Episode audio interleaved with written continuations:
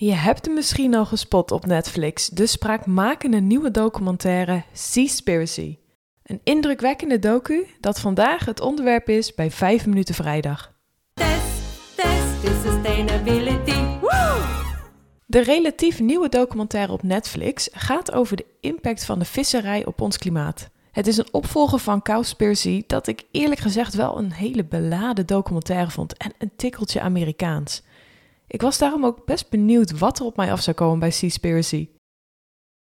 In het algemeen vond ik de film prachtig in elkaar gezet. Het raakt verschillende onderwerpen aan met één duidelijke rode eh, visnet door het verhaal. De grote negatieve impact van de visserij. In een paar woorden kan ik deze docu omschrijven als een mooie, maar vooral zeer confronterende film. Eentje die mijn ogen opende tot een wereld waar ik nog niet erg veel vanaf wist. Of in ieder geval niet genoeg. Er waren een paar punten die er echt tussenuit voor mij. Bijvoorbeeld, in onder andere Azië worden dolfijnen opgejaagd. Als er één wordt gevangen voor bijvoorbeeld dolfinariums, wordt de rest uitgemoord. Holy shit, als meisje uit Harderwijk ben ik opgegroeid met het dolfinarium. Natuurlijk sta je hier nooit bij stil. Dat uitmoorden praat ze dan goed door de dolfijnen de schuld te geven van een vistekort. Maar de echte reden van het tekort? Visserij. Inclusief die op de zeldzame blauwvintonijn en haaien. De docu duidt daarbij in verschillende certificaten op onze voedselproducten. Maar wat blijkt? Certificaten zeggen niet zoveel.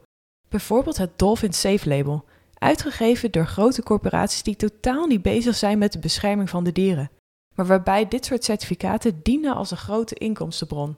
Daarbij, hoe controleer je op zee? Bijzonder vond ik de conclusie die werd geroepen in de docu. Duurzaam vissen bestaat niet.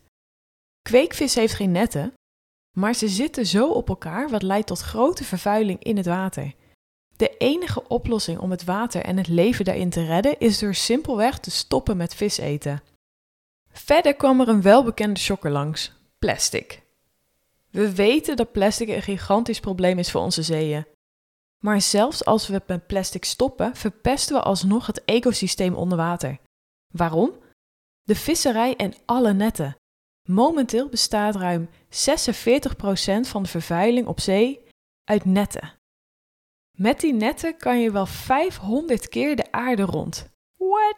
Als we zo doorgaan, hebben we lege oceanen in het jaar 2048.